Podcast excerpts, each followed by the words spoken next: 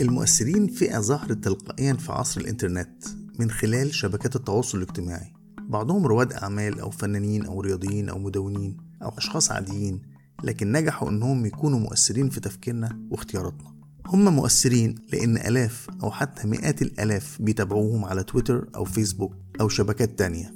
محدش فرضهم علينا وممكن نقول إننا انتخبناهم مؤثرين فينا وإن الصندوق الانتخابي في الحالة دي هو friend أو follow أو subscribe والصوت الانتخابي هو like أو share لأفكارهم. أهلا بيكم في سلسلة بودكاست بعنوان هاشتاج نسمعهم. أنا أحمد عزت مؤسس موقع ابتدي ibtidi.com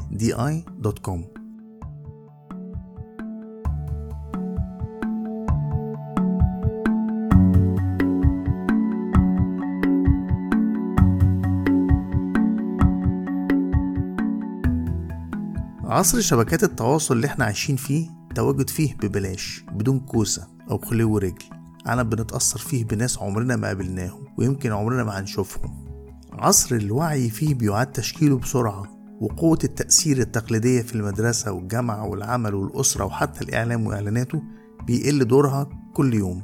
بدليل إن كتير من المؤثرين أعداد متابعينهم أكتر من أعداد توزيع كبرى الجرائد اليومية.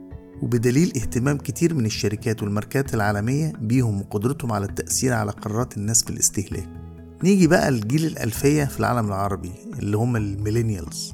مواليد 1980 وانت طالع اللي وعيوا على الإنترنت. دول تجاوزوا الإعلام التقليدي تماما وبيتعلموا لغة الكمبيوتر بسرعة الصوت. جيل أعداده مخيفة وبيختار المؤثرين فيه بنفسه وبيعزلهم في ثانية بمزاجه بمجرد الضغط على unfollow أو block في عملية فرز وتطهير ذاتي مستمرة. وعشان كده البرنامج اسمه هاشتاج نسمعهم. وفي كل حوار هنتعرف على شخصية مؤثرة منهم.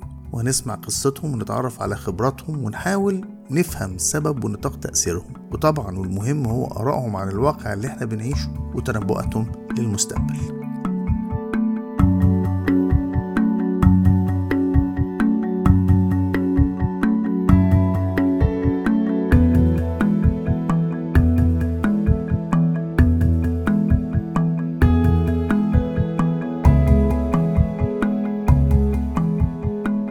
وعشان نخطركم إن الحلقة متاحة بندعوكم تعملوا subscribe لينا على iTunes أو Apple Podcast أو SoundCloud ابحثوا فيها عن i b t i d i أو هاشتاج نسمعهم وممكن تتابعونا وتشاركونا بالرأي على صفحاتنا على فيسبوك وتويتر وإنستجرام. وكل المعلومات دي موجودة على صفحتنا www.ibtidi.com ولو عندكم اقتراحات أو عايزين ترشحوا مؤثرين أو عندكم فكرة لبودكاست جديد راسلونا على موقعنا.